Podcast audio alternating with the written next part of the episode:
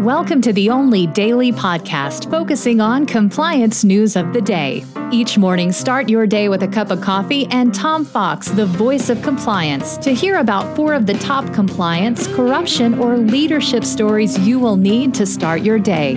The Daily Compliance News is a production of the Compliance Podcast Network.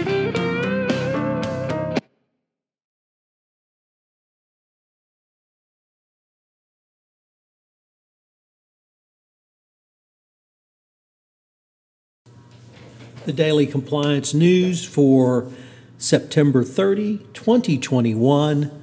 The crime does pay, or at least it did edition.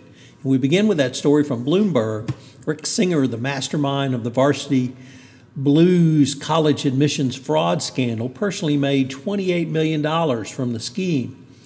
Uh, Lauren George, a forensic accountant who testified at the disgraced college consultant's earnings, in detail for the first time as government witnesses in the trial of two of his clients. Previously released court records showed Singer invested some of his money and uh, spent the rest. So uh, it, apparently, crime does pay at times. Next up, and um, also from uh, the um, rather from the Wall Street Journal, Elizabeth Holmes' defense team goes on the attack against the Central uh, prosecution witness, uh, Adam Rosendorff, the former lab director who testified that uh, control quality controls failed, and every time test results fell out of appropriate ranges, it, it ranges, it raised serious and grave concerns about the accuracy of the testing process. However, attorneys for Holmes took an aggressive stance, pushing him to say he was coached by prosecutors and the answers he gave.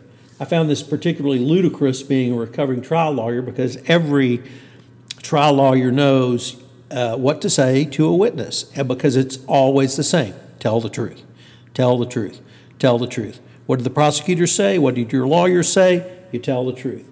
And so, for the defense lawyers to try to hammer that the prosecution uh, sculpted his testimony uh, is going to really fall on deaf ears uh, although I suppose they could be just trying to jump up and make a stink. Nevertheless, uh, any uh, juror who hears that testimony is going to understand what it's worth. Next up, from the New York Times, at Ozy Media, the fallout continues as the star journalist Katty Kay, former BBC anchor, who moved over to the uh, Ozy Media in June as a uh, producer and executive director, senior editor rather, and executive director, uh, said she is leaving uh, after the story broke in the New York Times. That she said, "quote The allegations in the uh, New York Times, which caught me by surprise, are deeply are serious and deeply troubling, and I had no choice but to end my relationship with the company."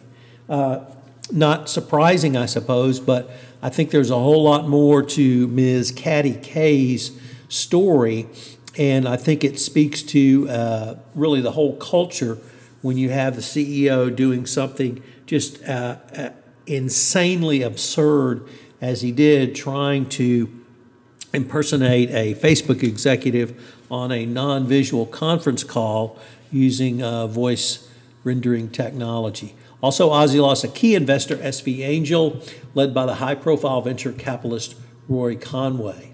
So, pretty damning fallout from, um, or rather, for Ozy. And we conclude with a story from uh, the Wall Street Journal that the digital bank N26 was fined for delayed money laundering reports by the German finance uh, regulator BaFin.